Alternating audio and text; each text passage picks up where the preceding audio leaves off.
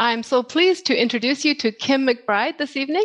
Kim has been following Action for Canada's call to actions since early twenty twenty, and in July of twenty twenty-one, she signed on as Calgary's chapter leader.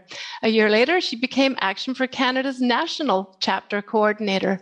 Kim is the mother of teenage girls, a teacher, and a woman of faith who believes in the power of prayer, and we are so excited that she can join us this evening. Will you all please help me welcome the lovely Kim McBride. Hello, Kim.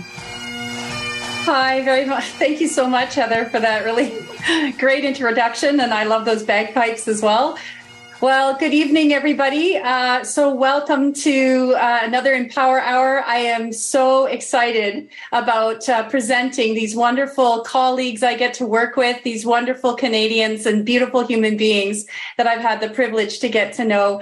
I'm sitting in uh, some big shoes or big seat right now, so I'm a little uh, intimidated, I guess, without... Uh, Tanya Gaw here at the helm, but she's busy at work in, uh, you know, in Kelowna. And so we will be able to hear from her, though. She will be um, speaking to us via uh, pre-recording. So uh, she's, she's still here and she's with us in spirit for sure.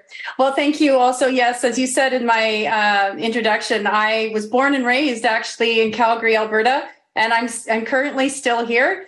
Um, So, yeah, I've been following Tanya's t- trail bra- blazing since January of twenty twenty and through the Action for Canada newsletters and petitions. That's how I got started. Um, and then moving on into chapter leadership in, in twenty twenty-one and uh, then progressing on into uh, various levels uh, of organization. So I helped to organize the regional units that we have, regional leaders, and then moved into the coordinating position in uh, June of twenty twenty-two, actually. So it's been uh, it's been a pretty amazing couple of years. And I I was not an activist by background, I, a school teacher for twenty-one years. Um, but I knew that, you know, this was these were very consequential times. And so I uh, and I knew my abilities as a teacher. Uh, I'm a good organizer. And I knew also that, um, you know, somebody had to step up. And I, I'm not risk adverse in general. I, I usually uh, like to live in the mystery. And, and it's OK to not always know what the next step is, but you know when you're taking the right step. And so for me, that was uh, coming on to Action for Canada. So I am just so blessed. I'm just busting. I can't wait to get uh, the the different uh, guests on from across the country. And um, what I really hope tonight, for those of you listening, and then maybe those of you who'll be watching later um, by by recording, is that you can see yourself in these individuals that have stepped up at really important time in their life, and uh, you know have been able to. you know, take the step that they didn't know they needed to take. And then one step after the other, that it brought them into the place where they are right now. And they're just doing such a great job, um, coast to coast. That's another thing that was so unifying about working with Action for Canada, is that I get to meet these incredible people. And, and in every little location across the country, uh, the same voice, the same intentions, the same heart is being expressed. And it's really love for country and love for one another, and, uh, you know, really pushing back this tyranny, because we love this land. So without going on too much longer, I, I want to get right to our guests. Um, first up is uh, is Luann. She's our first speaker. So Luann is our powerful and effective chapter leader for Nor- Norfolk County, Ontario. Luann describes herself as a true introvert whom God has led through many activities of Christian leadership and training over the decades, particularly in music and children's and youth ministry. She's a wife, a mother of daughters who are far away. She's a home-based private music teacher and a precept Bible, Bible study leader, as well as an occasional actor and sock model and narrator. I just love that. She says she is definitely not a good housekeeper and barely a decent cook, but in ordinary times, she'd be out walking her dog in the cherry orchard, hanging out with her husband and cats, playing music with friends, or digging around in her gardens, if God had not called her to rise and shine and join Action for Canada. So I am so honored to bring our first guest, Luann. Hello, Luann. Oh, Kim, thank you so much for that great introduction. You're welcome. And not a word of a lie. Uh, nobody has died of my cooking yet, so this is a good thing. That's great. That's great. Well, Luann, what I want to do is I just, I'd like to just give the floor over to you, but um, I know that you have a couple of points you want to share, but I was just so delighted when you came onto the team and you just bring such a joy and, and such a flair to the job. I, I remember when you first came on, you're like, oh my goodness, how do I do these N O Ls? And I need a call. Give me a phone call to figure out how I'm supposed to do this. And then when the pressure was off, It, you just really sunk into the, into the role. And, and I even remember that last call where you're like, go, Granny, go. So I would love it if you could just share a little bit of your journey of what brought you to Action for Canada. And then what are some of the things that are going on in Norfolk? So many great things. Thank you. Uh, well, um, I come to this late in life. Uh, I found Action for Canada, I think uh, I started listening to Tanya and the webinars, uh, the Empower Hours, probably um, twenty twenty-one around January. And I was getting very concerned about what was going on uh, with the lockdown. And I'm not going to dignify it with any other name than that. Sorry. um, but part of my uh, thing is I've worked in children's ministry for so long, and my heart really is for the nurture and protection of children. And I also worked for a time in the school system and saw what was coming down the pipe, and that was very concerning to me. So that's my heart. My heart is young moms and children and, and uh, protecting them and nurturing them. And uh, let me just say, first of all, that being a true introvert doesn't mean you're a shy person. So uh, there are comfort zones and comfort zones. Um, so I got involved, as I said, last spring, really, twenty twenty-two, when I heard the call. I heard God call me to rise and shine, to run as a school board trustee in our uh, municipal elections. And I, I didn't really want to do that because uh, I told my mother that I was doing that. And she said, why? And I said, I don't know. I, I guess I'll be sitting in long, boring meetings where nobody agrees with me and I get voted down on everything. So, you know, she said, well, at least you're realistic in your expectations. So anyway, I did. I, I, with the, with the impetus, I said to the Lord, well, okay, if you've called me, then I'm going to your people locally here. Um, because it's your business, not mine. And I went to churches, prayer meetings, and uh, different church services introduced. I boldly stood up and said, hi, when they said any prayer requests, I, yeah, me, I'm running for school board trustee. Anyway, uh, yeah, so I I only lost by one hundred eighty-one votes, and mm-hmm. that was a big surprise because I'd never that that whole business was so out of my comfort zone, and uh, that was a significant number of people in our community. That was like thirty-five hundred people that cast their vote because they saw my logo, which was or my slogan, which was standing up to giants. Anyway. Um, I felt after that run, and I had still so much impetus going for me, I felt I had a duty of care to those folks, and I didn't know quite what to do. And then still staying involved with the webinars and whatnot of Action for Canada, I said, that's what I can do. I can go serve those notices of liability to the school boards. So I did that. And uh there was no Action for Canada group near me that I could really call on for assistance. And as you know, it takes some time to get to know people uh, when you're doing this, but that was so out of my comfort zone. I was so fearful. I was so full of trepidation at doing that. Um, but the Lord really helped me with that. And, and then I said, well, Lord, there's nobody here that's representing Action for Canada. Do you want me to do this? And so, you know, my motto for many, many years has been whatever the Lord, whatever your hand finds you to do, do it with all your might as unto the Lord. That's in Ecclesiastes somewhere. And so, you know, I don't have a problem saying, is this the will of God for me? Is this the will? No, if this is in front of your face and it's something that is righteous and God would approve, then you just do it. And so here we are. Wow. So I- Yeah, it was, it's still very terrifying because, um, like I said, I'm a true introvert and I'm not shy, but crowds really uh, freak me out. So pray for me because uh, I'm looking for people to help me uh, with the summer season because there's festivals and fairs and parades and everything like that. And so if you would pray that the Lord would bring those people to me, that'd be really a great thing. Wonderful. I, I, I, I just want to jump in there, though, as much as that sounds terrifying uh, for some to say, oh, how do I do this? And uh, I guess maybe share a little bit about your approach to, like, say, being a rallier. You know, that's always a very intimidating thing. Is like, I don't like conflict. I don't like confrontation, but some of those have to happen. But one of the things that I loved is your um, your humor and your and your good approach to uh, your silent signage. Um, oh, yeah. yeah, your strategy for silent signage, which doesn't require any combative arguments or anything at all. It's just to be a presence. So maybe share a little bit about that too. Uh, sure. Yeah. My sister has joined me. My baby sister has joined me in this. Uh, she's my chief uh, companion when we go out and do things.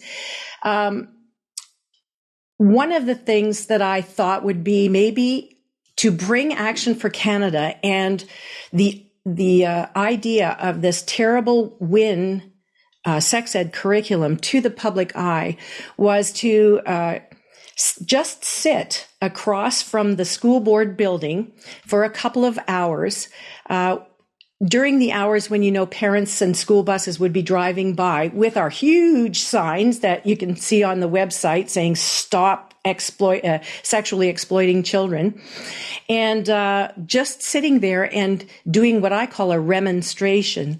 Now, uh, to remonstrate is to, let me read what I, I wrote down. It's to present and urge reasons in opposition, to say or plead in protest, objection, or reproof. And I think our signs say it all. This is the criminal code. It, no one is exempt from the criminal code. Stop doing this.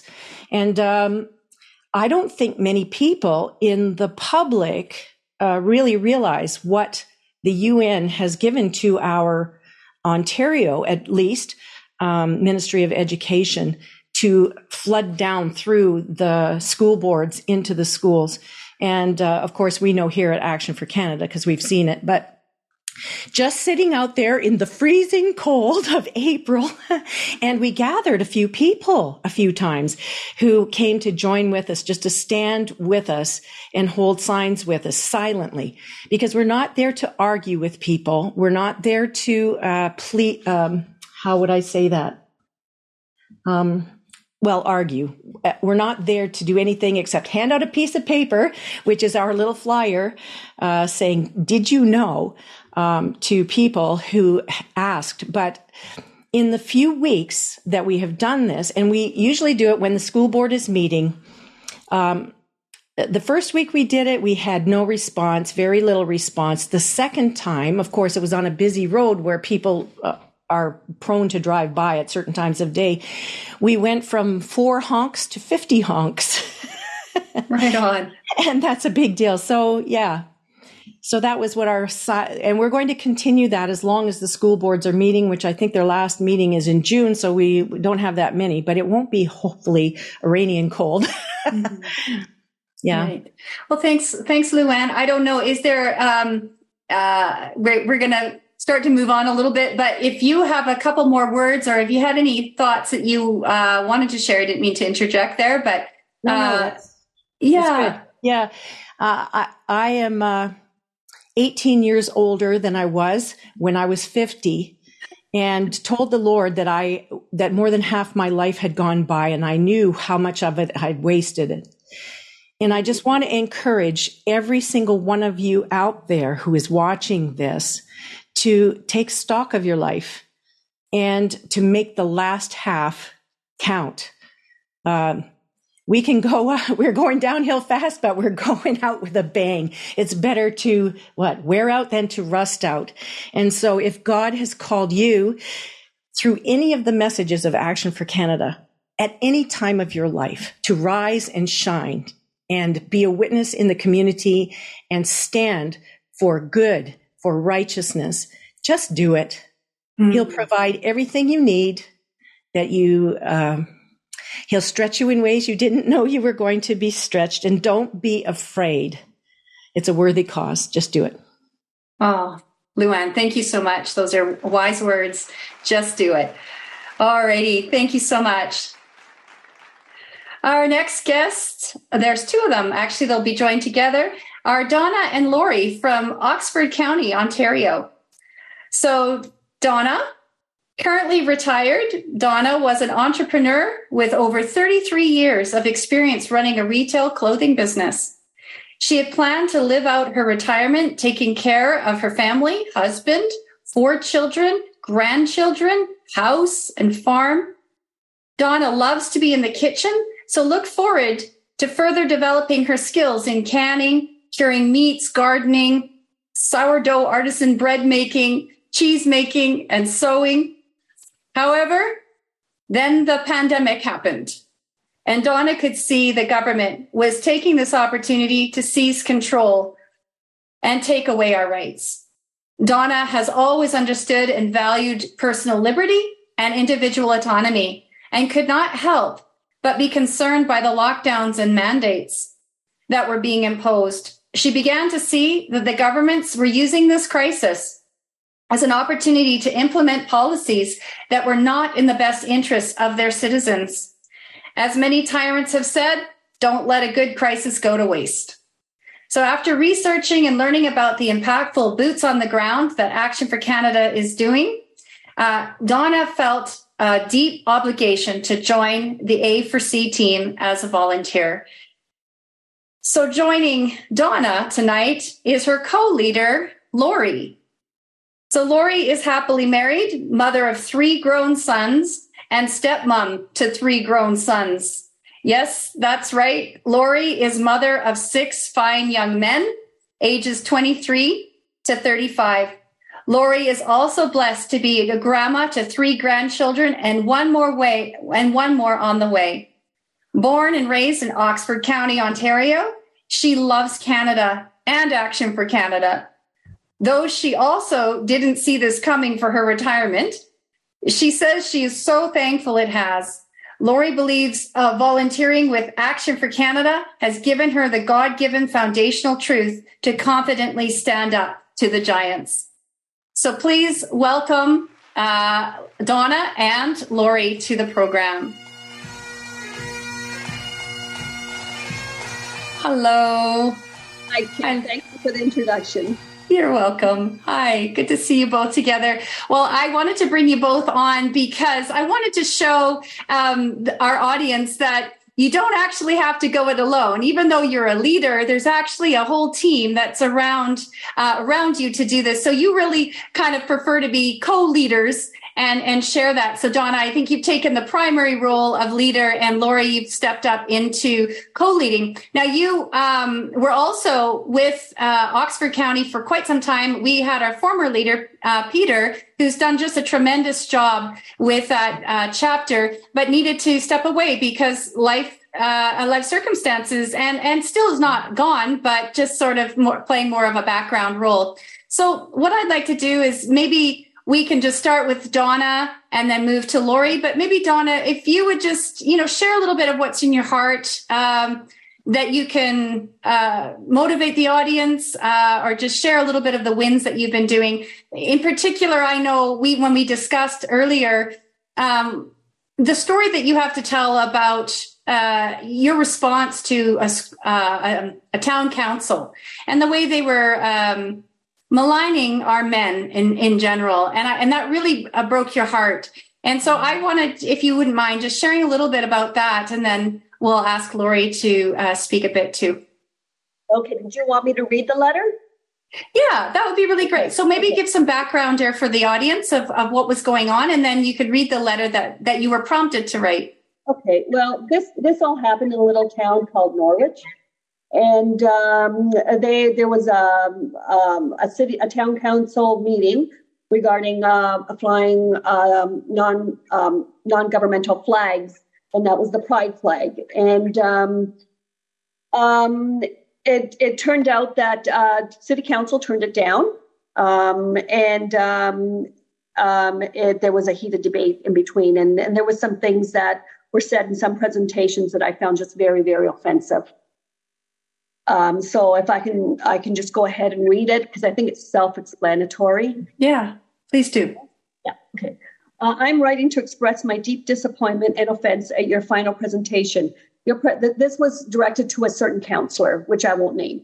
Uh, your presentation is an example of a racial profiling because it suggests that all individuals that fit your profiling as white, cisgender, and male are in the most powerful pos- positions and therefore inherently privileged. This type of thinking is not based on scientific evidence or imperial data, but instead relies on made-up ideology that is diverse, uh, uh, divisive, and harmful. Um, your statement also suggests that discomfort is a sign of privilege. This is a flawed premise because many factors can cause discomfort and are not necessarily an indicator of privilege. Additionally, by suggesting that certain individuals are privileged solely because of their race, gender, ideology, and sexual orientation, your statement perpetrates harmful stereotypes. It can lead to increased division among different groups and people. Overall statements like these do not promote equality or understanding among different groups, but rather promote hate and discrimination. We must base our understanding on, di- on individuals and groups on accurate evidence-based research rather than stereotyping and made-up ideologies. I found your message extremely troubling to, to my husband and the men in my family. As a mother of three boys and grandsons, I was particularly disturbed by your characterization of white cisgender males as oppressors and purveyors of toxic masculinity. These harmful stereotypes not only um, perpetuate, um, perpetuate uh, division and resentment, but also are hateful and demean the character of countless good and decent men who work hard and sacrifice for their families and communities every day. I am proud to say that I raised my boys to be loving and compassionate men who understand the value of hard work, making sacrifices to achieve their goals. They have always been taught to contribute positively, positively to society and give back to their communities. Despite facing many challenges along the way, they have um, persevered and are continuing to work hard to pay off their school debt. Contrary to the narrative you presented, my sons were not privileged and sometimes held two jobs to make ends meet. During their university summer breaks, my sons worked in scorching hot weather, Um, with a construction company, digging ditches for sewers, rainwater drainage, which was very dirty and backbreaking job. While we should acknowledge and address uh, the injustices of the past, we cannot continue to perpetrate harmful stereotypes and perpetrate division. We need to come together as a community, regardless of our differences, and work together towards a brighter future that is inclusive and respectful for all individuals. Um, Um, I'm sorry, I, I just had lost my camera. Um, uh, in a democratic society, it is uh, unfair to favor one group over another by by flying a particular group's flag over others. All groups should receive fair and equitable treatment. While we should all like to feel special, a policy of flying only only government flags on publicly funded buildings is a fair and equitable uh, solution. We should be standing under one country's flag. A counselor's position is is it. it A council's position, it is essential that decisions are made based on fairness and the rule of law, rather than personal ideology, feelings, and made-up theories. I believe your presentation failed failed to hold up these principles and caused significant harm to those who identified who identify with the group you targeted. I urge you to take responsibility for the impact that you that um, of your presentation and issue a public apology um, to those affected. Additionally, I would appreciate if you could take steps to educate yourself on the issues you, issues you discussed in your presentation to avoid perpetrating harmful stereotypes in the future. I would also like to express my sincere gratitude to the members of the council and mayor that voted responsibility uh, responsible on uh, uh, responsibly on the issue. I want to make it clear that I believe council. Um, I won't mention the name. Intentions were not meant to come across as offensive, but still feel that more could have been done to prevent her harmful presentation from continuing. As community leaders, it is important that our elected officials prioritize treating all members of the community with dignity and respect and take action to prevent the perpetration of harmful and divisive ideologies. I respectfully urge you to take this matter seriously and take steps to ensure uh, that such situation does not arise again in the future. And then I just thanked her Um, and that, that was my letter. I, I was just, uh, just deeply offended, not only for my children, but many young men that I know, many husbands that I know, many, m- many of those that take those dirty jobs that we are, that, that benefit society and that we, you know, enjoy every day, and, and we don't have to, you know, it's brought us up to, to, to where we are today, you know, and, um, yeah, so I, I I just thought that was an unfair portrayal of yeah. men. Yeah, I agree, Donna. And I remember seeing your letter come across. And, and the fact is you just took the initiative to be able to, you know, put your opinion out there. Now, have you always been somebody that would be would have done that in the past? Or do you feel more compelled to do that, uh, knowing that, you know, we, we do need to hold these these people accountable? Or, or is, yeah, have you done this before, or is it new to you? I, I've done it before. I always loved the law. Um, uh, I've, I've always loved the law. I've always studied law in my spare time. I, I didn't go to school for it, so I had a basic understanding uh, and knowledge of, um, of you know, um, individual rights, uh, our liberties, um, body autonomy, um, and um, just understanding the fact that the, the public servants—that's what they are. They're public servants. We are their bosses. We are the taxpayers. And that's gotten forgotten. And yeah. I think we have every right to make them accountable and ask them the tough questions and expect an answer back. I'm expecting yeah. an answer back from this letter, by the way. I, I'm, oh. I'm going to take a second step. Good. Because she, as, as a public official, she, ha- she has to, uh, I, I feel she has to reply to me. Yeah. yeah, I agree. And thank you so much for uh, your stand. I know there's certain people in our um, population that the, you know, tyrannical left wants to target.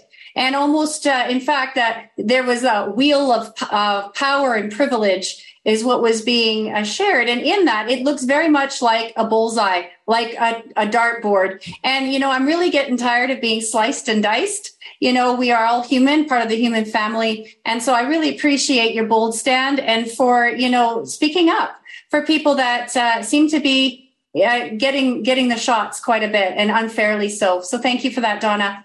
I'm just going to ask maybe Lori, if you could uh, share a little bit about your journey uh, as as you've come to this new position of co-leader, and just uh, a little bit about your involvement with Action for Canada. Yes, absolutely. Thank you for having me.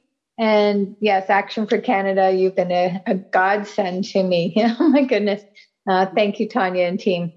Um, Donna and Peter, the former co-leader of Oxford County, um, has been the uh, anchor as well uh, for me to have someone local to go to um, with the same values and, and heart as, as uh, Tanya and team.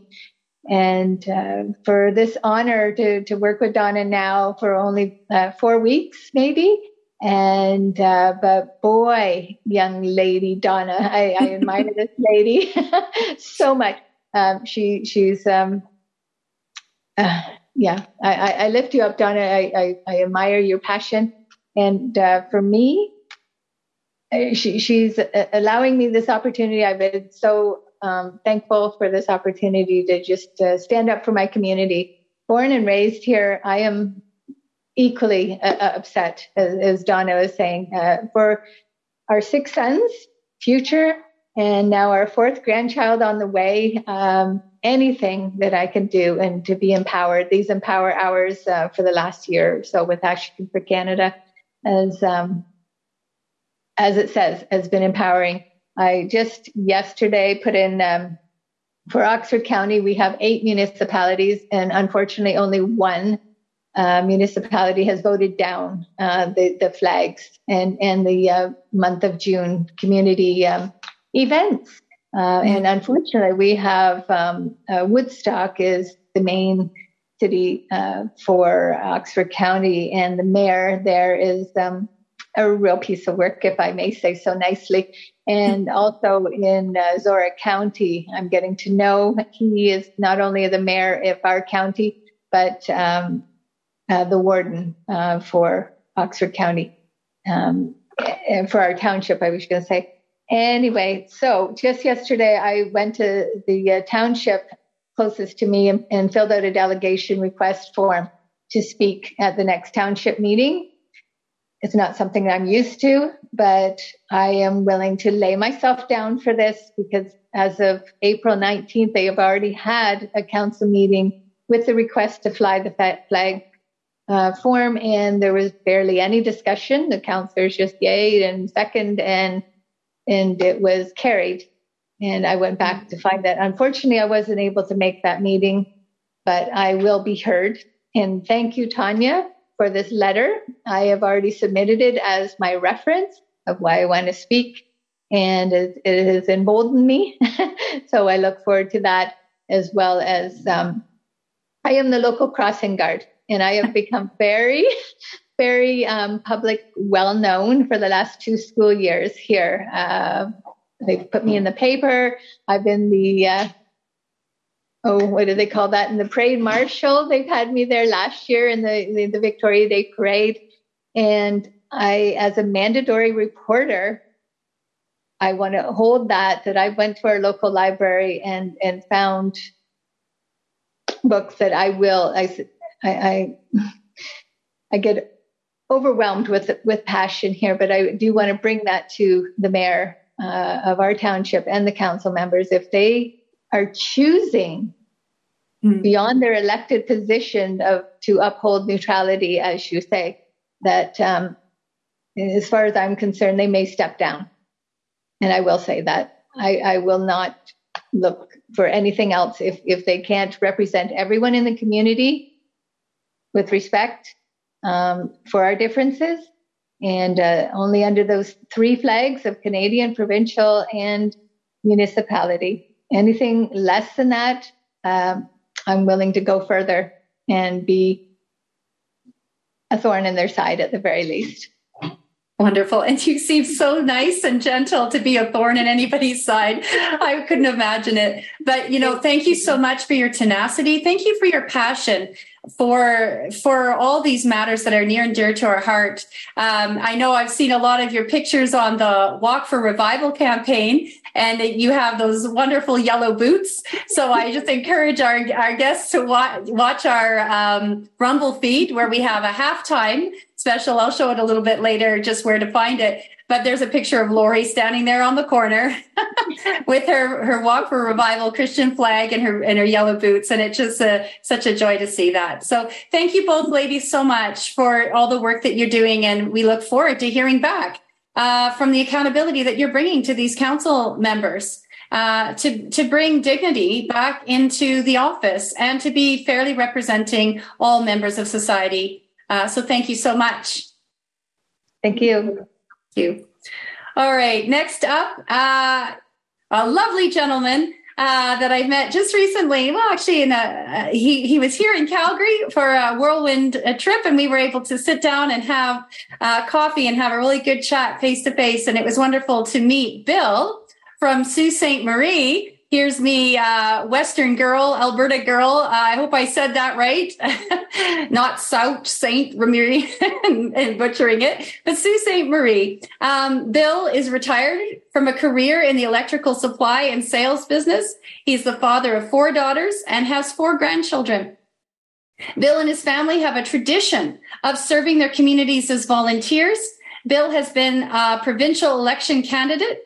He has been a local leader in the pro-life movement for years.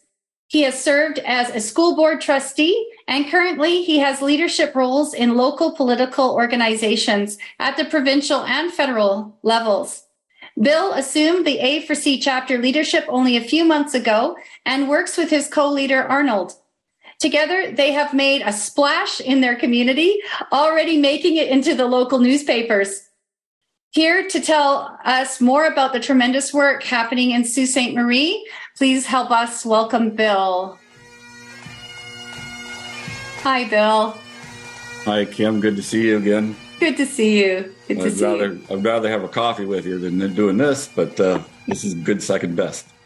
Oh, thank you. Yeah. Well, Bill, uh, like I said in the intro there, you know, from almost day one, you were you were running out the gates. And as we bring on new leaders, there's a process to help people be mentored and to partner them up to understand kind of the, the ropes with Action for Canada as an organization and all our resources and materials.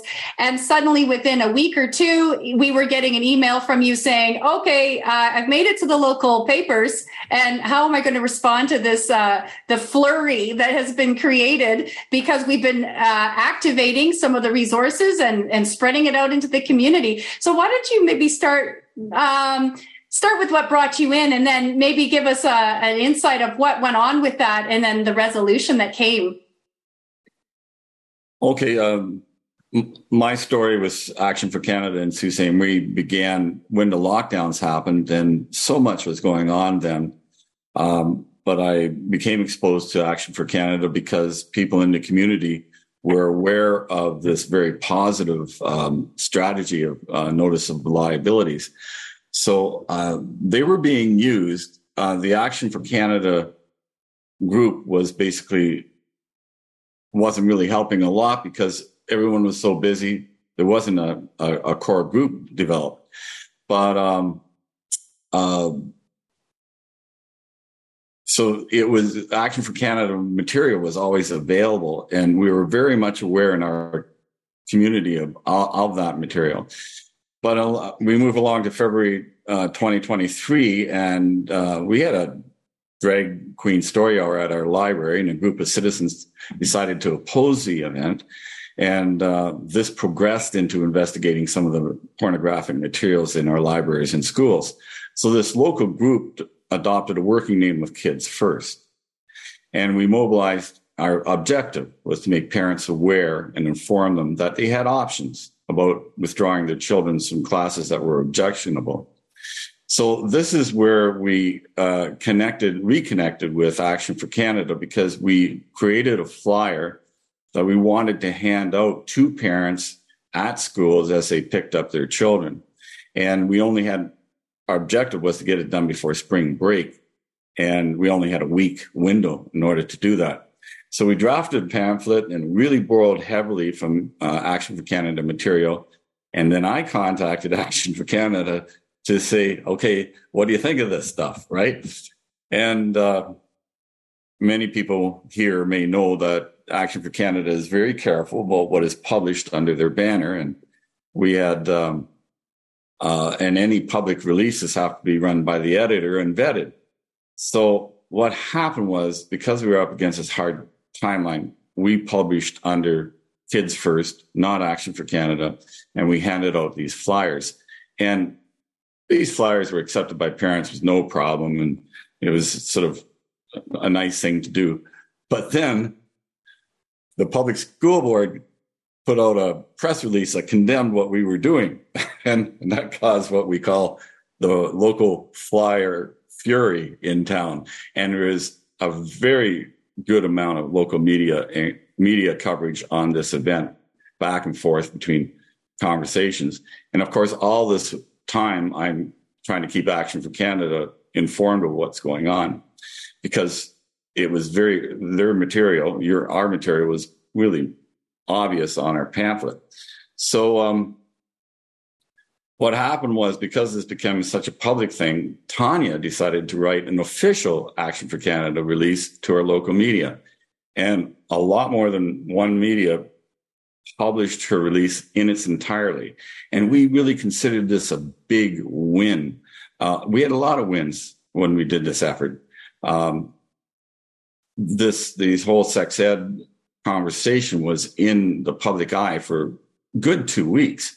And then the largest school board sent parents instructions on how they could have their children opt out of sex ed classes. Wonderful. So we really, really did achieve our objective, even so it was, if so it was a, a bit of a dialogue or uh, back and forth between Action for Canada and, and our local action. So that really launched us, uh, had a lot of energy around that. And since then, my uh, colleague Arnold Haino has joined our leadership team.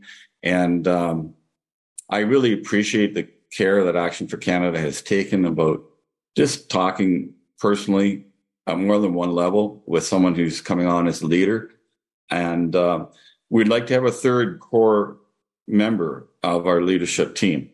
Um, since then, too, we've delivered uh, N O Ls to our city councilors.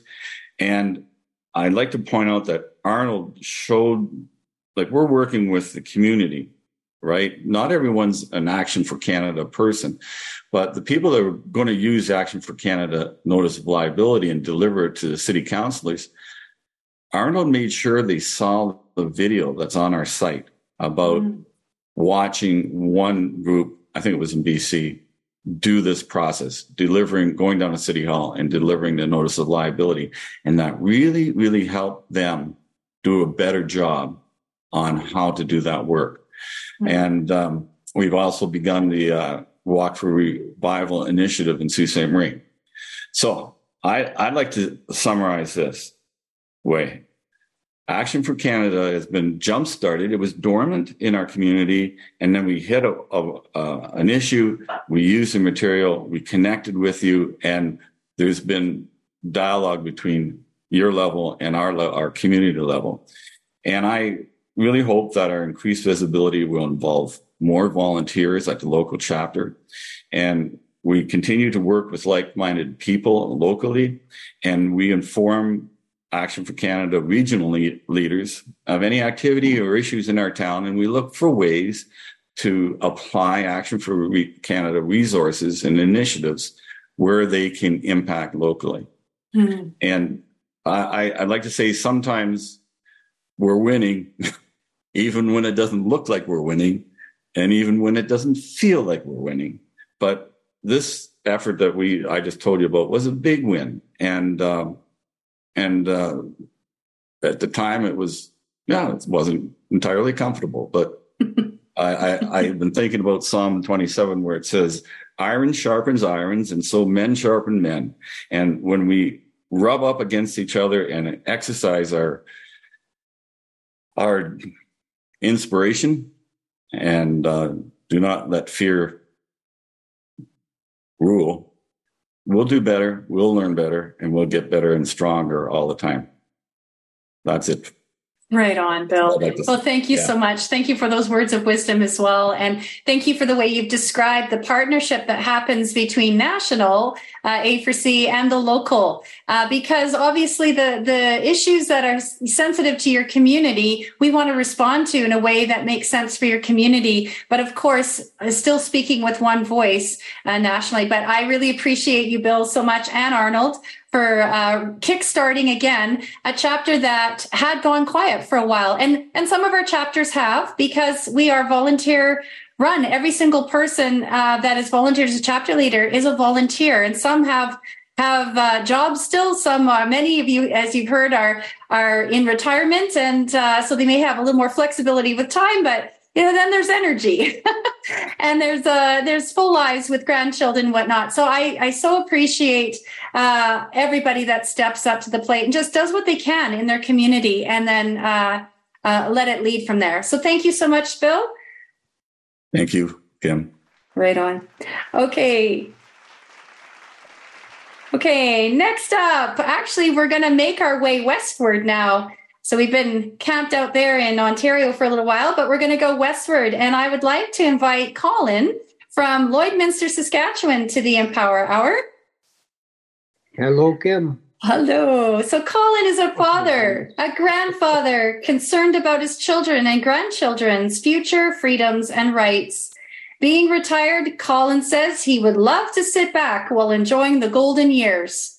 But there is nothing more important to him than advocating for the freedoms of the children of tomorrow. Not one for the spotlight, and being a hum- of humble nature, it took some convincing for Colin to come on tonight to share his consistent good efforts to raise awareness of the issues in his border town.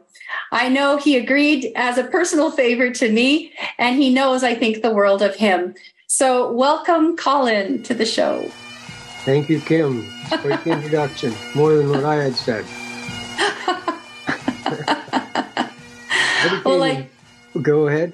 Like I said, Colin, it's just so, I'm I'm just so blessed to have you on the show, and and to and to mention, just for people that don't know the geography of Canada, which I've come to learn a lot more now. Um, Lloydminster is actually right on the border between Alberta and Saskatchewan, and so on the one hand, part of their municipality is governed by Alberta law, and then their education uh, system is governed by Saskatchewan law. So it's quite a complex situation. And uh, yeah, um, Colin, you've been with us for quite some time. And, and like we talked about earlier, um, you've just been such a consistent presence in your community, um, and, you know, giving the information and just being uh, open to the conversation and opening up the conversation within your community on issues that are important and impact Lloydminster. So Um, yeah, I think what I would like to do is just kind of turn it over to you a little bit and ask you, you know, what brought you to A four C, and then we'll go from there. Thanks, Kim. Well, uh, what brought me to A four C, just like everybody else, COVID brought, uh, came in. Uh, I was, uh, I was born in the fifties, nine years after, uh, the World War Two, grew up in the sixties. And I had some good teachers that uh, told us or made us realize the importance of our immune system and taking care of it all the way through. We were given a wonderful body by God. And if we just give it the nutrition it needs, it can take care of itself. So when COVID hit, it kind of brought back a little bit of a memory because uh, when, uh, of course, it happened in China. And they laid all the bodies out, and everybody see the bodies that supposedly came from a lab they didn't know. They instilled the fear in everybody. Then it went to Italy. They did the same there. But previous to that, I knew both my grandfathers enlisted to fight for freedom in the World War Two. I knew that down through the ages of man, it was a continuous battle, good against evil. And it just goes on every sixty years or so. Uh, I grew up during the Vietnam War, of course, and that was kind of terrible, I think. But I made up my mind then that if I have to, I will fight and defend my country on my soil, but I'd never go anyplace else. So I joined the reserve militia when I was sixteen. We talk about communism. We talk about biological warfare. We talk about chemical warfare, and we talk about psychological warfare. So when this come out and happened to be in China, it just set me back. I think, oh, here it is. I knew it was going to come sooner or later. So from uh, China to Italy, and then it's coming into Canada. I I I, I freaked out. I went and uh, I. put a quarantine area in my garage. I bought all the personal protection equipment. I had hazmat suits. I was ready for it. And so I started watching the these uh, mortality rates, and they weren't really going up. And in July, I started hearing about people who were curing themselves on uh, doctors who were took the oath to do no harm, and they were actually curing their patients from COVID. So I thought, oh, here we go. We're, we got relief here. It's not going to continue on. But then they were soon getting censored. And so I started looking for something to stand up for myself. Uh, if I ever had to go to the hospital, and that's where they wouldn't let you in if you didn't have a shot, or you had to have a shot before you get seen. So I started getting the documentation together so that I could stand up for my rights. Uh Then I come across Action for Canada, and I noticed that uh, they had already done all the work that I was trying to do. Uh, November of uh, two thousand twenty-one, I uh, I joined as a volunteer, and I waited. Couldn't find no chapter leader, so uh, I stood up. And that was uh, well November. Uh, I guess middle of December by the time I got vetted. We started having rallies every Saturday. Uh, since then, we've had sixty, sixty-eight in a row, sixty-ninth coming up this Saturday. And when it was thirty below, I tell you, we had some girls out there who weren't dressed very good, and we had heaters in the tent just to keep them going. We're signing N O Ls and we're getting ready to serve. And and in summertime, well, we had to drop the tent down that one time, and we had everybody hanging on to the corners because the wind was coming up and it was trying to blow us away. And, uh, well, when we first started, we were getting more fingers and, and uh, how can I say, remarks, go home, uh, you don't like it here, you don't think we got the freedom, because we're always, freedom was always our main thing. We had a freedom sign up. And uh, so now we started keeping track, and it got better and better and better. And I think the last time we kept track, we had uh, seven hundred fifty plus honks in two hours. Right on. Yeah. Wonderful. And Wonderful. We still get the occasional person drive by, flip us a finger. But, you know, there's one percent that will never, they're always there. Right. So that's really good there. We continued to it. We're going to continue standing there until this is all straightened out. Uh, so we did some thinking. Our numbers weren't growing. You know, we've been doing it for uh, probably four, three months anyway. And uh, I had made an application to get into a local farmer's market. The trouble with that is half the board was half and half the board was four. So it took a little while to come into effect.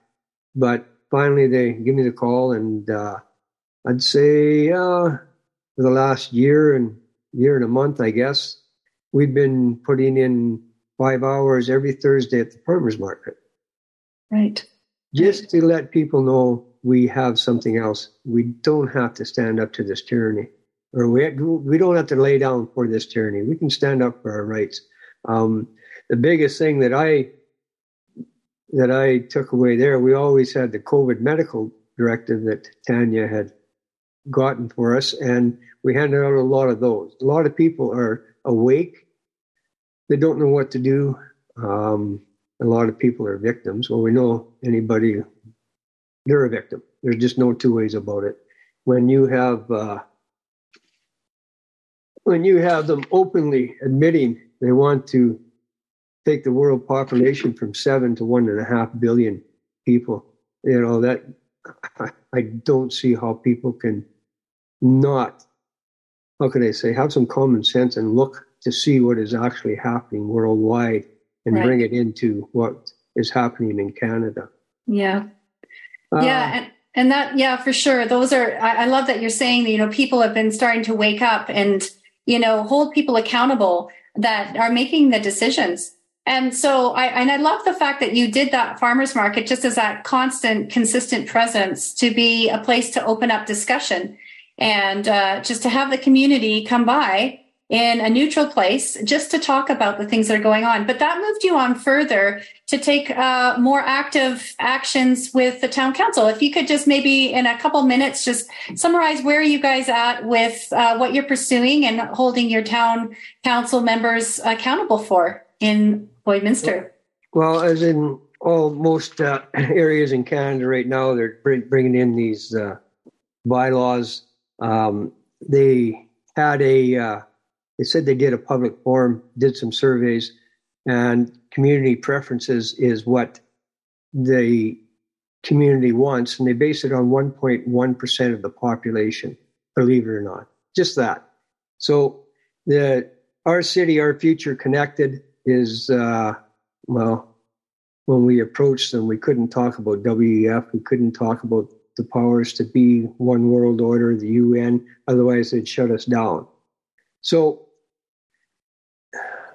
we're into, we had an open open house. They had an open house. I talked to four, four different councillors and the mayor, and they all seemed to put everything away. They kind of, a little bit of, uh, how can I say, oh, I don't think that's happening. But mm-hmm.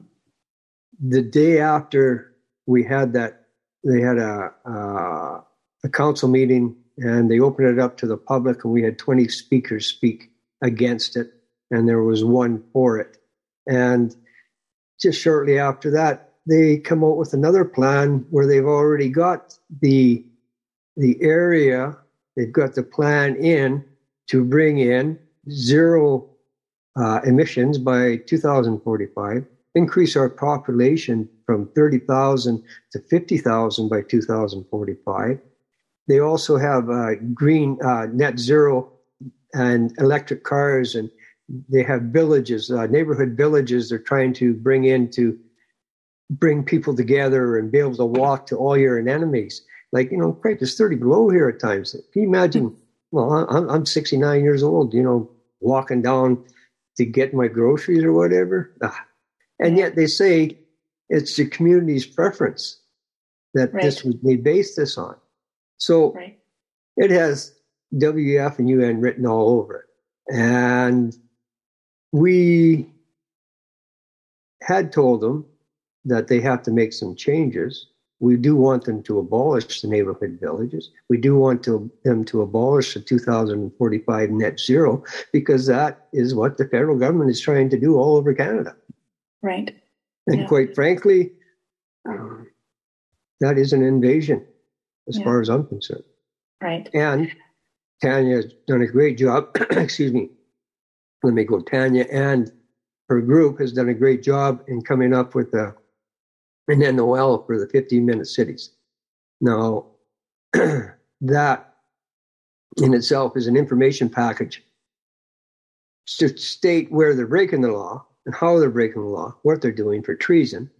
Now that you know that you're breaking the law, it works as a notice of liability that you have to cease and desist. And right. we are building evidence to lay charges if you don't cease and desist. Right, right. So we have our work cut out. Uh, I have a great group of people working behind me. Um, we have about twenty that are are uh, show up every Saturday. Uh, we have probably five, six of us that are really diehard at it, and uh, the support is great. Awesome, awesome. Yes. Well, thank you so much, Colin. I, I need to move on to uh, our last few. We don't have too yep. many left. I thank you so much for that. And I think what your chapter is doing is uh, highlighting the fact that you need to be aware of those policies that are happening at the local level. And so if you can appreciate a small town like Lloydminster going from a population of thirty thousand to fifty thousand is, is a phenomenal change. And uh, these things just come in. They sneak in. And uh, so we need to have watchmen on those councils. We need to have the public watching what's coming through and then raising the alarm. So I want to thank you for all the efforts that you are, are doing there in Lloydminster. And thank you for being on the show, Colin. Oh, you're welcome. My pleasure.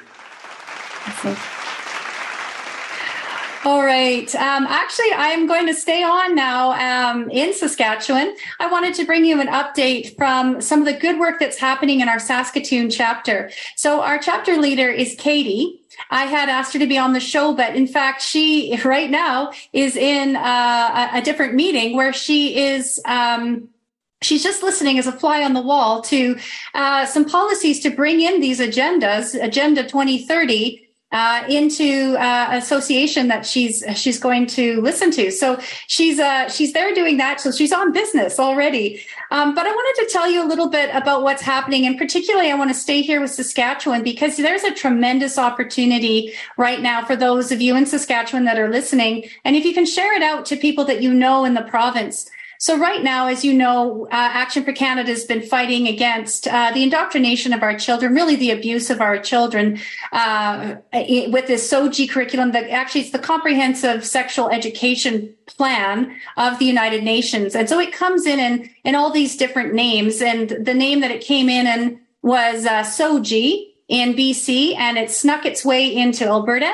And right now it's on the, uh, it's right on the border of coming into Saskatchewan. So in fact, um, Katie and her team, she has a little S O G I team of, uh, of people that want to raise awareness and challenge this before it come becomes uh, widespread. So Katie, um, recently, very recently, uh, and she's a, she's a teacher by background too. So, uh, this was near and dear to her heart to, to challenge this and to ask, you know, where was the public consultation in bringing this in? And is it coming in? And how is it coming in? And who authorized it to come in?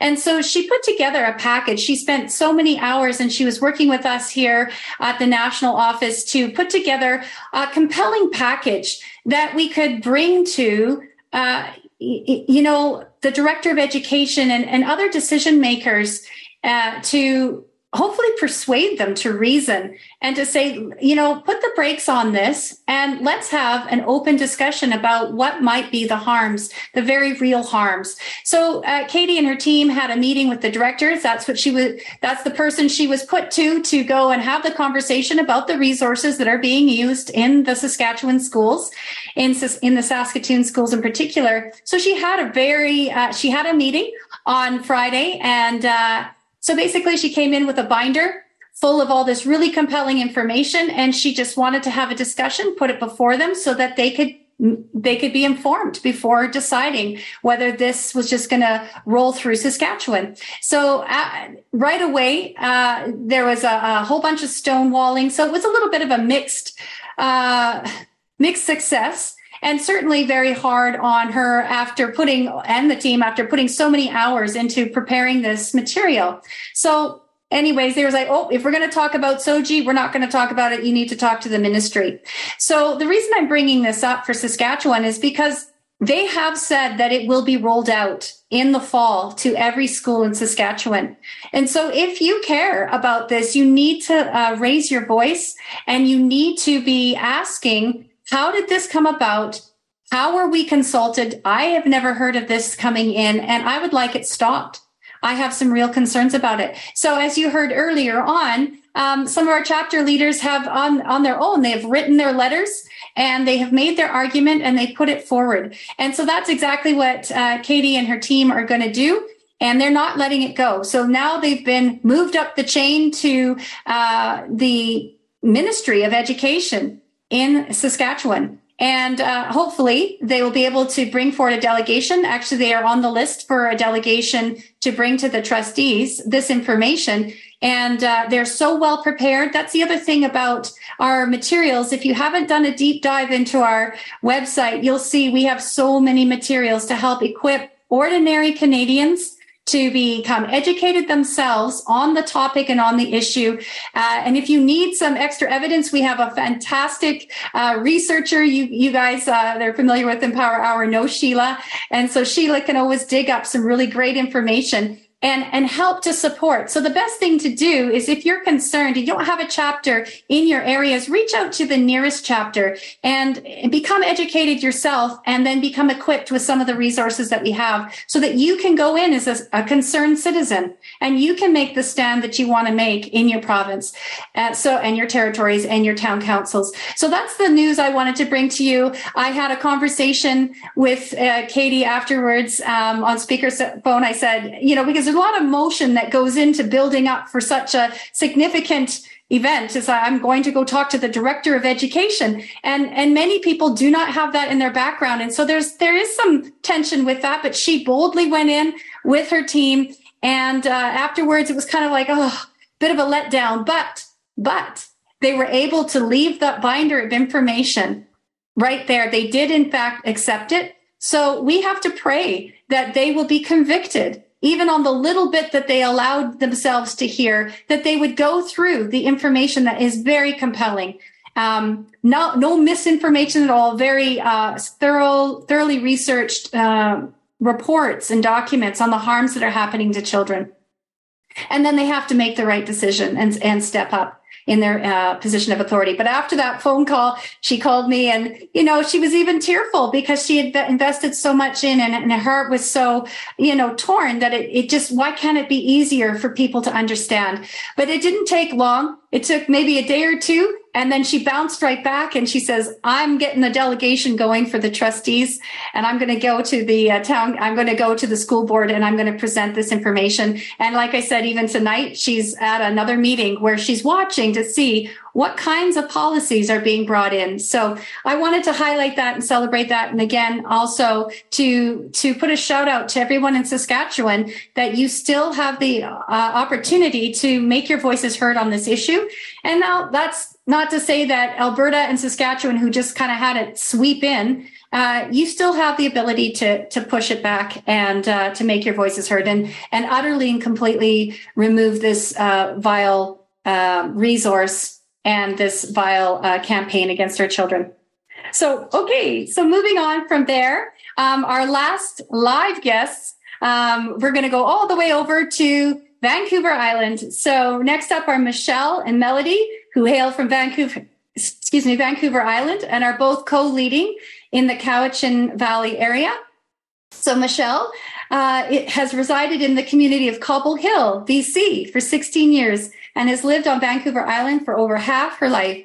She decided to get involved with Action for Canada with her dear friend Melody last November after an unfortunate incident of being hired for a position at her previous church, only to be let go because of her stance on COVID. She found her schedule suddenly open to join the A four C team.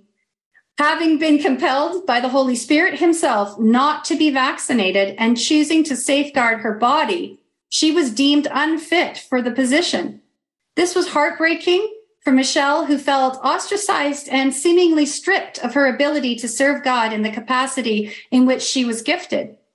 However, once she felt aligned with Action for Canada, Michelle knew she could commit to serving God in a new capacity. What made the blessing even better for Michelle is to be co-leading uh, in the heart of the Cowichan Valley with Melody. Serving together through Action for Canada has deepened their friendship, and their faith has only continued to grow. And so Melody is a registered massage therapist and has worked in the Cowichan Valley for the last twenty years. She has definitely uh, been affected by the COVID mandates, but has found ways to rise above and has been able to keep working to build a solid practice. Delighted also to be co-leading with her best friend.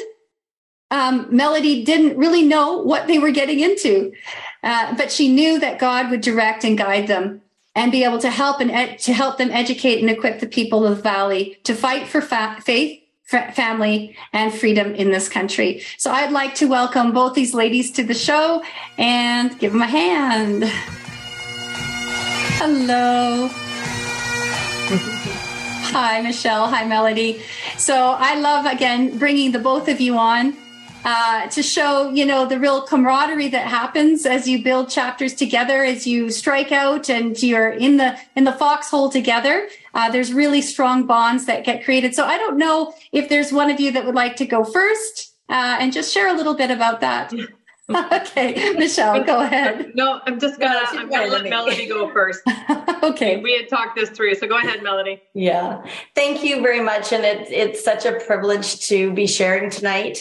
And um, I have a couple notes, so I'm kind of kind of looked down as I'm talking to you all. Um, but uh, yeah, as it was mentioned, um, my good friend Michelle and I, we came to Action for Canada through um, just general research and searching for um, the truth about COVID, about um, mandates, all of that kind of thing. And um, uh, so we came, we wanted the truth about all of that. So um, we, um, I particularly uh, went on and uh, signed a petition, and that kind of brought me around to some, or gave me some emails from Action for Canada. So um, uh started uh, following that way. And um, we definitely um, found more than the truth and in Action for Canada, and found a Christ-centered organization, excuse me, with like-minded people. And uh, we praise God for that. Um, and as Tanya's mentioned before, it's um, the church without walls. And we really, we really appreciate that. And um, it's, um, come to be really special for us. And as um, uh, Michelle and I were led to um, um, to become co-leaders, we we actually we live in Duncan um, on the island, and Victoria's about an hour away to the south, and Nanaimo's an hour away to the north. And we went, we don't have the time to go either direction in our busy lives, so um, we kind of decided that we needed a chapter here. So that's what we did. And uh, we discovered um, uh, super supportive, loving people to guide and help us. And, and we need a lot of help. And um, we have our Vancouver Island chapter leader, uh, Jerry, or not chapter leader, sorry, regional leader, Jerry Pearson, and So we're very new at this leadership thing, and um, we have had been able to have two uh, monthly meetings, and we have about fifteen people that have been showing up, and a few new ones keep adding um, and coming in to our emails and stuff like that too. So we are growing, and we're really we're really grateful for that. Um, we have done one overpass um, event, but uh, we learned really quickly that uh, you don't do that on the coldest, wettest, most miserable day in March in British Columbia. So um, we didn't, we actually didn't stay out there for very long. We were too cold, but it was good to do that. And we had a couple people show up and support us um, as well. Um, we have a really great core of prayer warriors that have been heading out every week. Sorry, kind of get emotional yeah. a little bit. Yeah. Um, And they've really been praying for the children and the families of our community, for the schools and the staff and the council members and mayors of our of our area. And it's just been so great to um, um, to get to know the people of our chapter and start building, um, you know, really close relationships with them, and particularly talking and walking and praying and serving God in our community. So it's just really exciting and um, encouraging to to have those people nearby and and be part of be part of that. Mm. Um, as co-leaders um, with my best friend Michelle, um, there is a lot to do, and we're able to share it, um, share the load, and bounce ideas off of each other, and. Um, You know, if somebody can't make a regional meeting, then the other one can, or or chapter meetings on Mondays. You know, we've really been able to share that. And as as it was said in Michelle's um, um, intro, intro, um, you know, we really have we we're really good friends, so that makes it a lot easier. But we really have grown stronger together and stronger in our faith because of it. So mm-hmm. that is so great.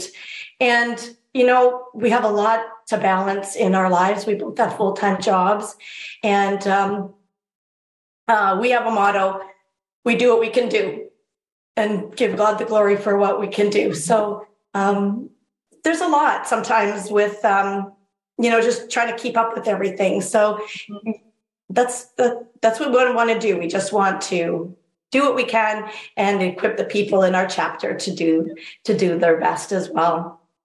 And it's been a real blessing to be part of um, Action for Canada and to do our part, whether it's big or small, and fight for our freedoms for the beautiful country that God has given us. Mm-hmm. Thank you. Oh, thank you, Melody. Thank you for that. Yeah, heartfelt, mm-hmm. for sure. Yeah.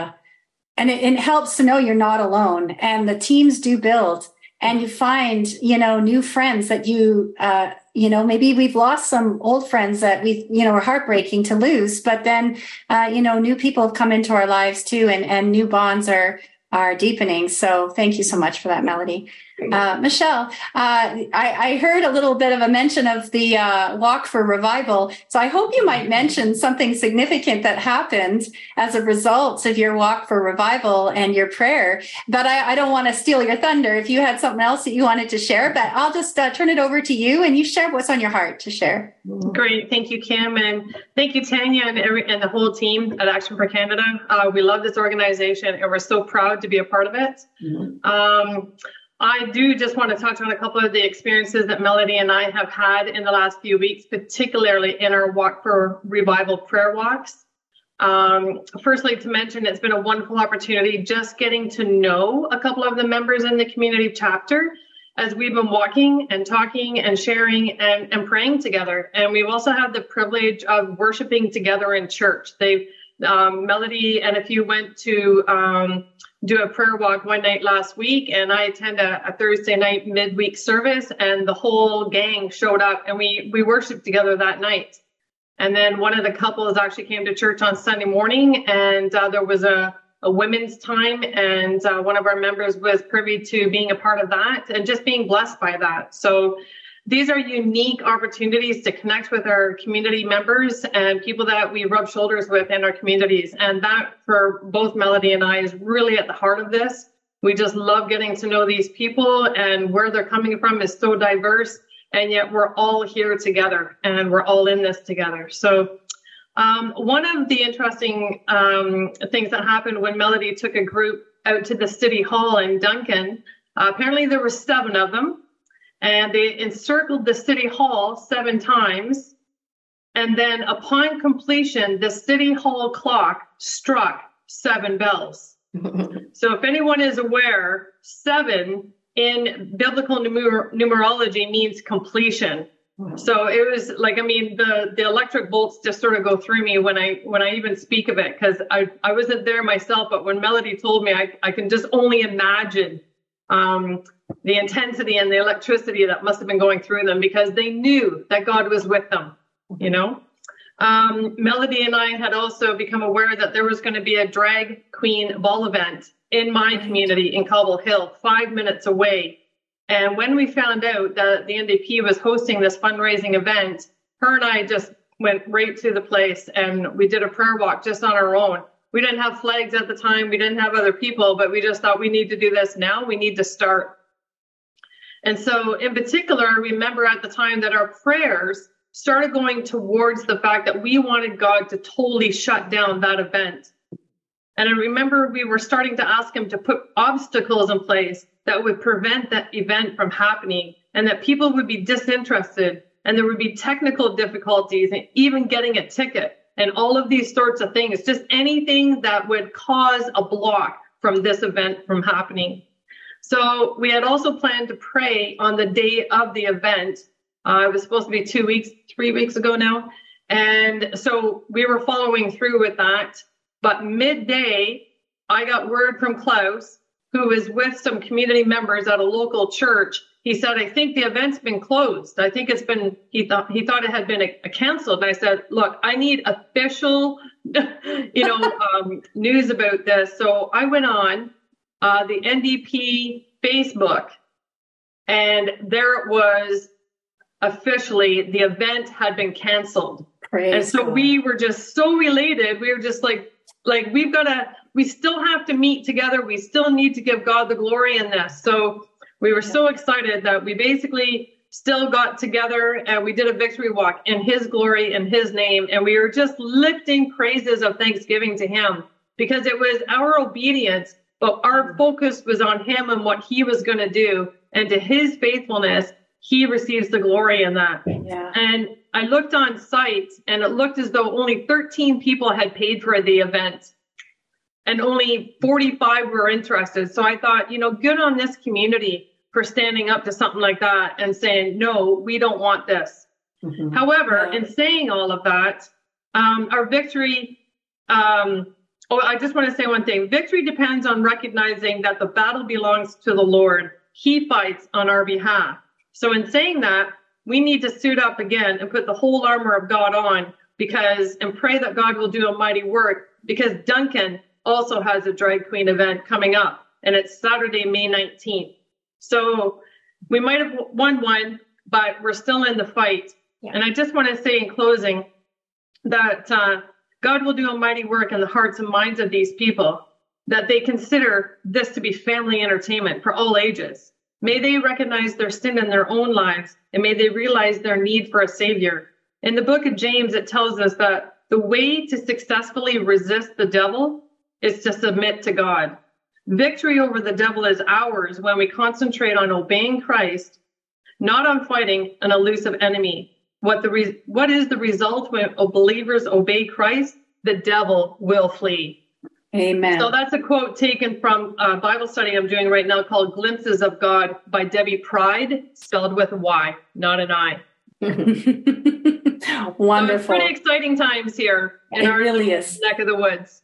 It really is. Well, thank you so much for sharing those details with us, and, and for giving God the glory, because really, you know, uh, as his will is in heaven, so it is on earth. We're just the hands and feet here, but his will is being done. And he's the one who fights the battles. We do our part, and, and he does all the rest, the parts that we can't. Thank you so much, so very much, ladies, for being on the show with me tonight. Thank you. Okay, and our actual last guest is, uh, from, is Lori from Kelowna, but she's going to be joining us, in fact, with Tanya. Uh, on loca- who's on on location in Kelowna right now. Uh, so to accommodate Lori and Tanya's schedules, uh, we pre-recorded this segment. But I first want to introduce you again. I know Lori's been on our Empower Hour once before, but Lori's been the Kelowna chapter leader for just over a year. And the way she kind of grew in her role is really quite phenomenal, and you'll hear them talk about that. Originally born in Philadelphia, she moved to Canada when she was ten and has lived in Kelowna for over thirty years. The Lord has given her a heart for his children, and she says she has spent many nights sobbing as she feels his heart for them and how they are being abused. So uh, without further ado, Terenzio, if you can bring up that uh, the interview, it's Tanya interviewing Lori from earlier today. So hi, everybody. We're so excited to be here. I'm in Kelowna with Lori, our chapter leader.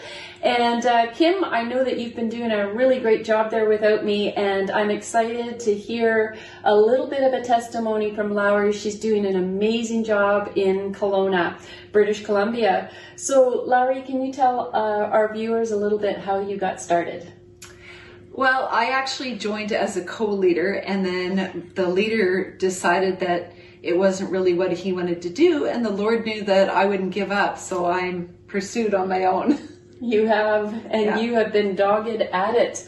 And I know when I first met you, I believe, was it a year ago, or has it been two years ago now? It's, it's basically, I think, been about a year that I've been a chapter leader, but we met before that. Yes. Before that. Yeah, and I remember you thinking, ah, oh, do I want to lead? And I think, and I think you'd be a good leader, and you really have been. I mean, you have grown the um, community here in Kelowna. You have been leading at... Um, campaigns that Action for Canada has been putting out, and all of our resources, I mean, with such enthusiasm. So can you tell me from when you first had started, like, how do I do this to where you are now? Yeah, I just, I felt really overwhelmed because I would listen to the chapter leaders on the chapter leader meeting, and I, I felt so overwhelmed because they were doing so many things.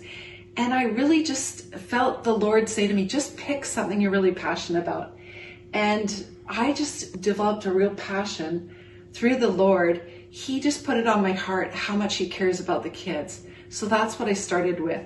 And so I got a group of girls together, and we went out to a school, and we started handing out the S O G I brochures, which are right on the Action for Canada website. So it's super easy. We printed those out. We went out to the school, and we just started informing parents. And we were so surprised how few parents know what's going on in the schools. And so that was really the first thing that I started with. Yeah, that's amazing. I know I have a passion for the kids as well, and fighting for them, because this is a war for the hearts and minds of our children. And, uh, you know, in any good war in the past, uh, these dirty dogs, the leaders that are trying to take over our country, know the way to really solidify that is to get the hearts and minds of the kids for the future. And so we've got a big job ahead of us. And so you've been going out campaigning. So at first you started with the campaign for the kids, and then uh, once you get out in the community, it's amazing that once people start to become aware, they want to be involved. And then your membership within the chapter has grown. And so what kind of things are you doing now?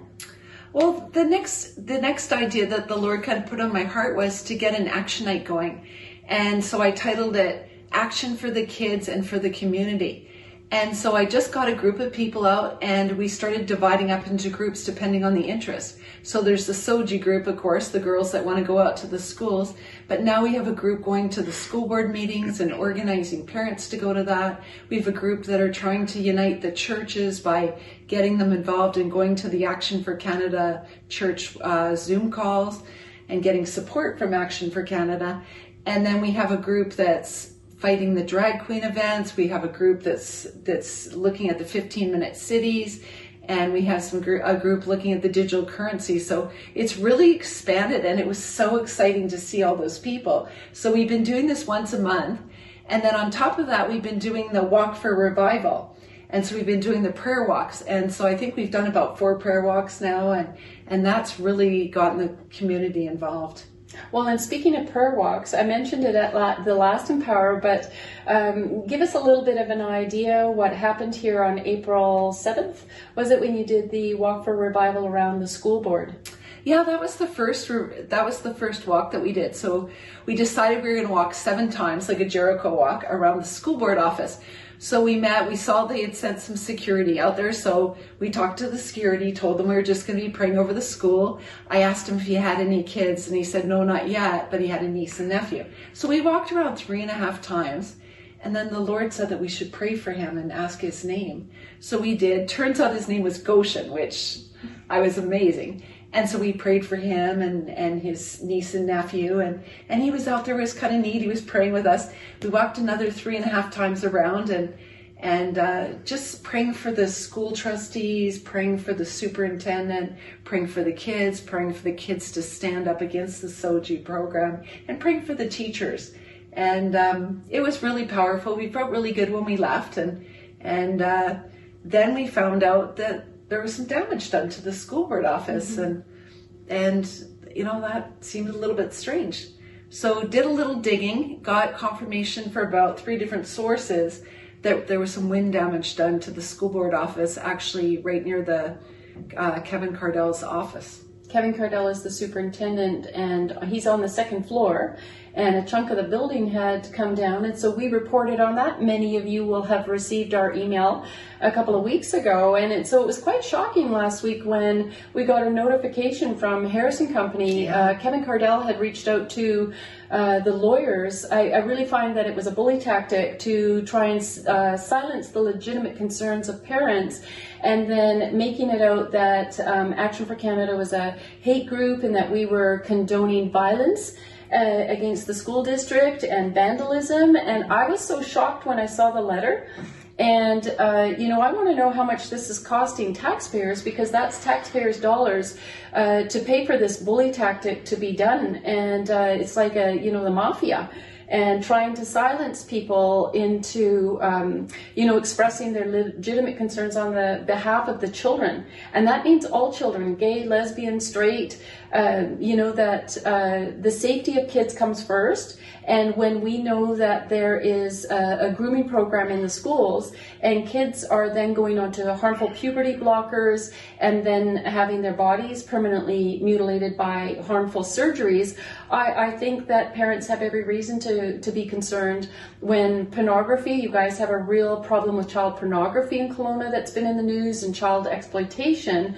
And uh, the R C M P seem to think that, uh, you know, it's a mystery as to why this is happening. But if they would just take a look at the resources, if the school board trustees, not only in B C and here in Kelowna, but across Canada, would permit the conversation that we could go deeper into what's happening within the schools, um, I think that obviously parents en masse, as they're finding out, are saying we need to remove this, and we do need to protect the kids. So it's interesting that you were there at the school board, yeah, praying for Mister Cardell, praying for the trustees, praying for the teachers to have wisdom, to be willing to have the conversation, to do what was best on behalf of our kids. And we end up getting hit with a legal letter that has, it's not valid, it has no standing, and um, as if this was a hateful event.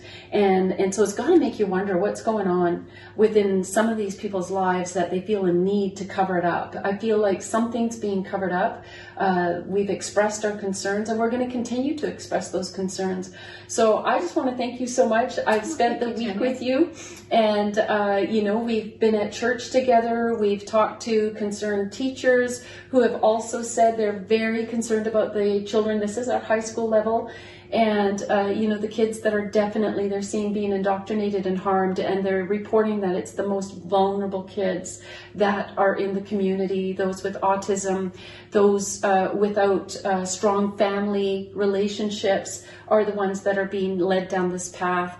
And so we always say knowledge is power. And when you have it, you got to share it. And you have done an amazing job of going out into the community and doing that. And because of it, I've seen so much love and respect for you, so much support from for Action for Canada. And so I just want to thank you from the bottom of my heart for choosing that day to be a chapter leader and taking the step with a first campaign, which has led to building up your community within community of like-minded people.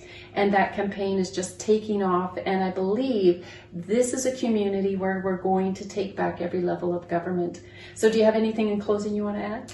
I just want to say thank you, Tanya. Uh, I know the team has missed you, but we've certainly been so glad for the time that you spent in Kelowna helping us out. Awesome. Thank you.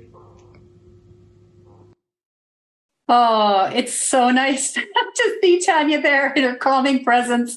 I got to watch that video a little earlier. So, you know, and and and just that last statement, you know, just, you know, thank you for taking making that decision that first day to to just go, to just take that step into leadership and uh, and where it's taken her. So anyways, we all got a, uh, a little glimpse of Tanya. I know we have been missing her for sure. Um, but, you know, she's uh, doing some great work there. I know she's even texting on the side because she's actually at a school board meeting. And so uh, we'll get the debrief on all of that later. But what I'd like to do right now, uh, though, that's our kind of our panelist uh, in sum. And so thank you again. I'm just going to say a big thank you to everybody. Uh, I can see you all in the green room. And thank you so much. Yeah. Uh, and I, I hope, audience, that you have been able to see Uh, you know, people from all walks of life and and different temperaments and personalities and styles, and but all on the same purpose. So I want to encourage you now to, um, you know, to think about it. If you've been, if you're feeling that nut, that nudge or that calling, or, you know, I wish I could do more, what more could be done, or I wish there was a chapter leader or a chapter in my community, uh, you know, maybe this is the nudge you need to uh, see that, you know, it just takes that first step. And at Action for Canada, for sure, we've grown as an organization, we've matured. And uh, in doing that, we've been able to become more organized. And we have a really strong mentorship program where we have people that have been doing the chapter leading for some time and have, you know, made their stumbles and the, the, the learning challenges. And it's a lot easier for new people to come on board. And some teams, Uh, they're, they're there, but they, they could still round out their, um, their core team. And so there's always a need for campaign leaders. There's uh, also a need for co-leaders as well, for treasurers and for administrators and social media people. So I just really want to impress upon you that it doesn't take anything more uh, than that first step. And all these lovely, wonderful, ordinary people have done extraordinary things because they took that first step.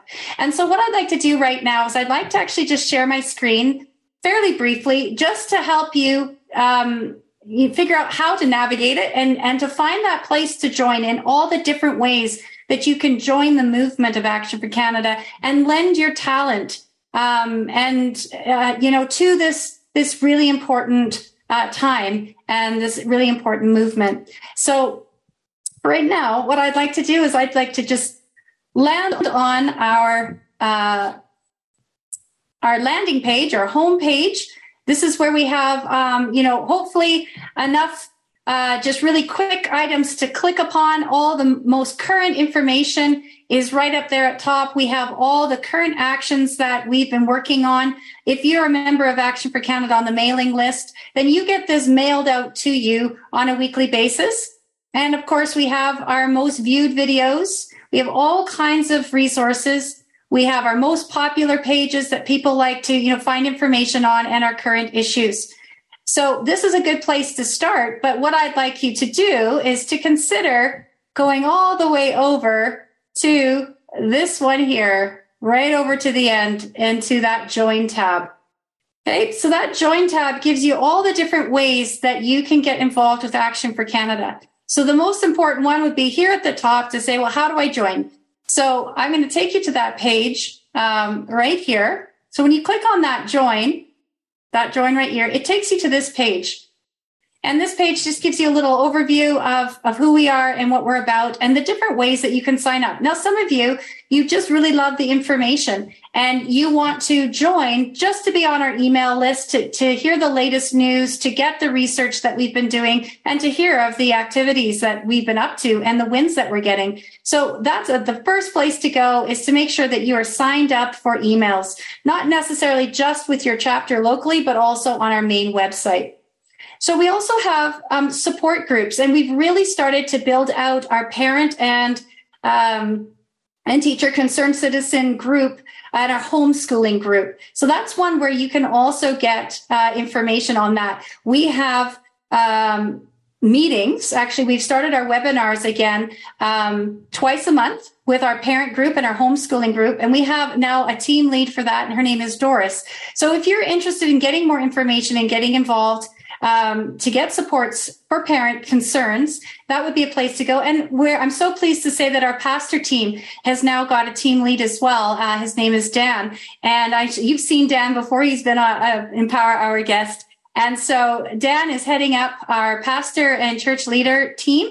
And so we really encourage you, uh, pastors. And uh, if you're if you go to church and your pastor doesn't know about Action for Canada yet, please put a bug in his ear and let him know uh, or let them know that uh, we've got webinars now and uh, ways for connecting uh, to get involved.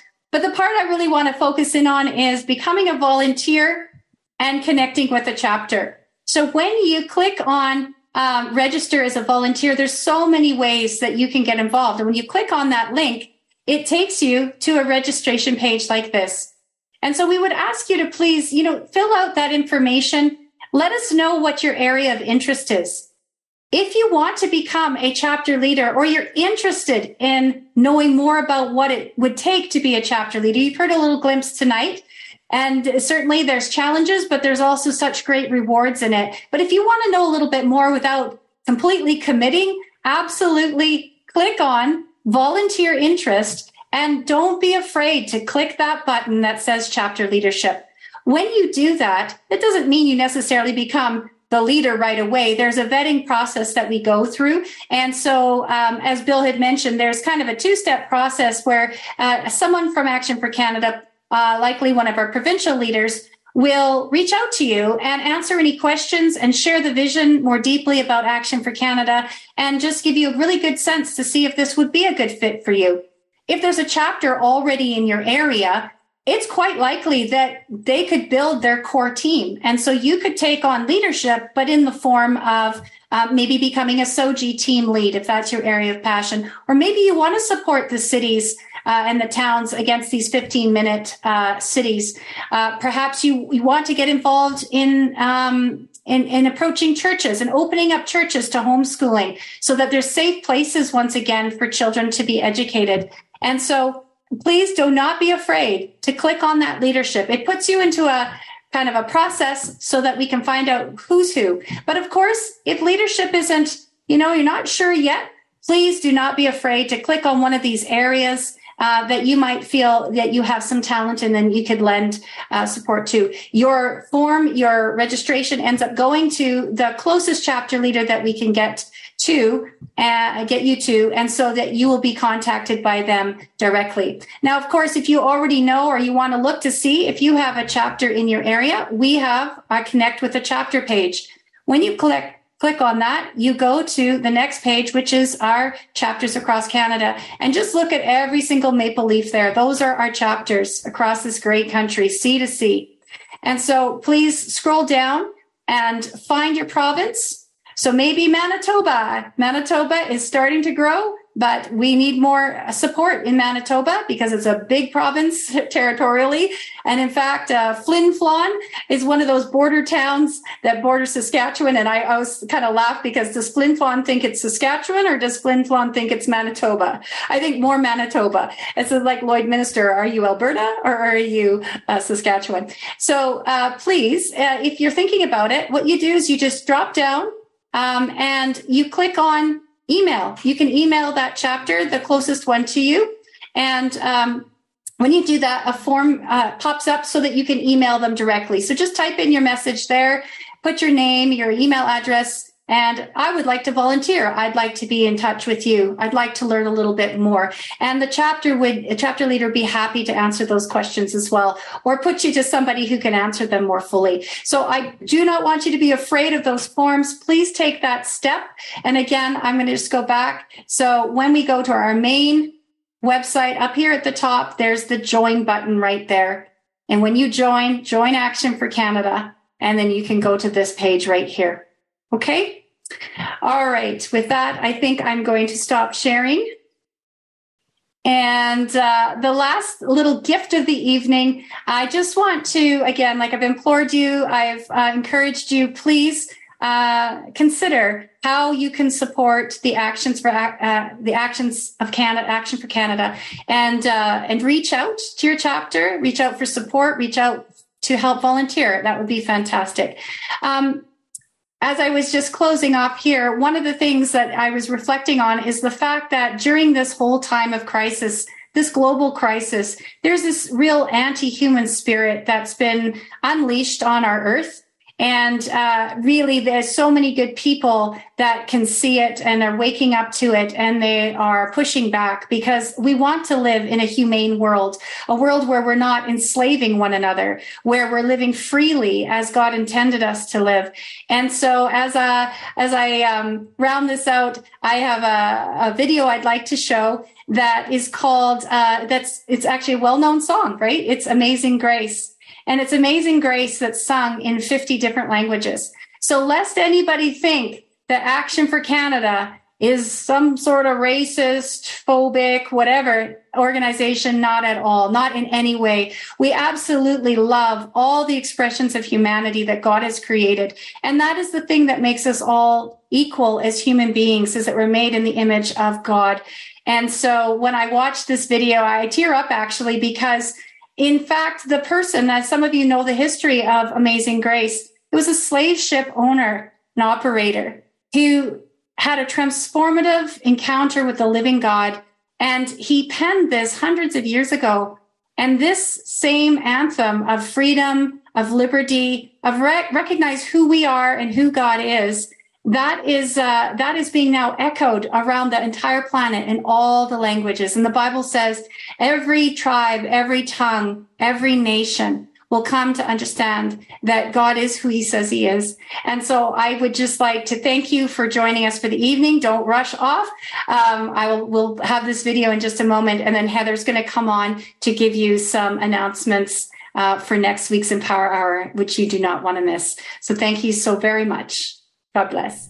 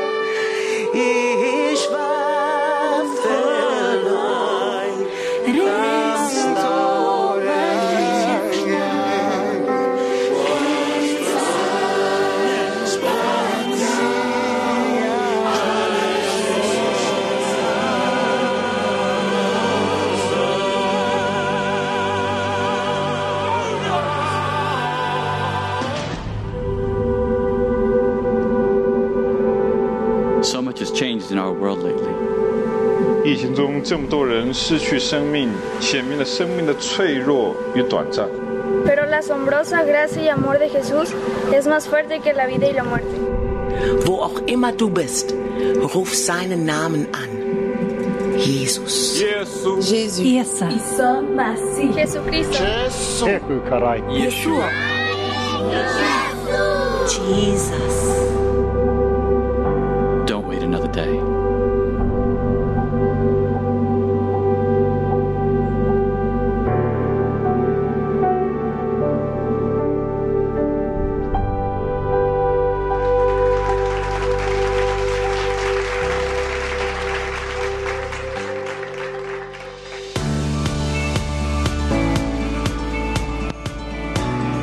I wanted to say thank you, Kim, for the outstanding job you've done tonight, and thank you to each of our chapter leaders for coming on and sharing your stories and words of wisdom and encouragement with us. Joining us next week on the Empower Hour is David Lindsay, one of Action for Canada's loyal friends. David has been involved in freedom issues for over thirty years. He is a passionate freedom fighter who is committed to sharing his knowledge with others. So be sure to mark next Wednesday, May seventeenth, on your calendar to join Tanya and David for the Empower Hour. We have a Bible verse for you right now, First Corinthians fifteen, fifty-seven and fifty-eight. But thanks be to God. He gives us the victory through our Lord Jesus Christ. Therefore, my dear brothers and sisters, stand firm. Let nothing move you. Always give yourselves fully to the work of the Lord, because you know that your labor in the Lord is not in vain. Thank you, everyone, for joining us today, and I pray that God will bless you and strengthen you until we meet again.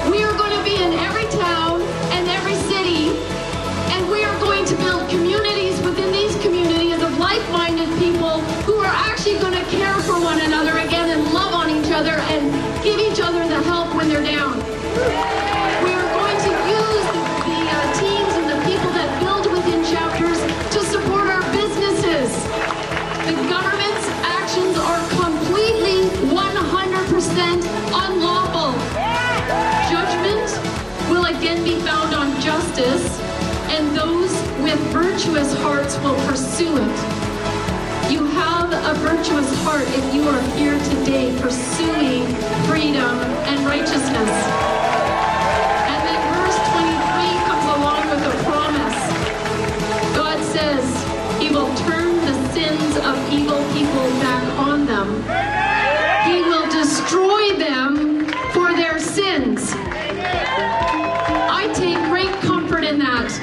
because I serve a mighty living God who has allowed us to go through this season of discomfort because we as a nation had turned our backs on him, and we need to get right. So I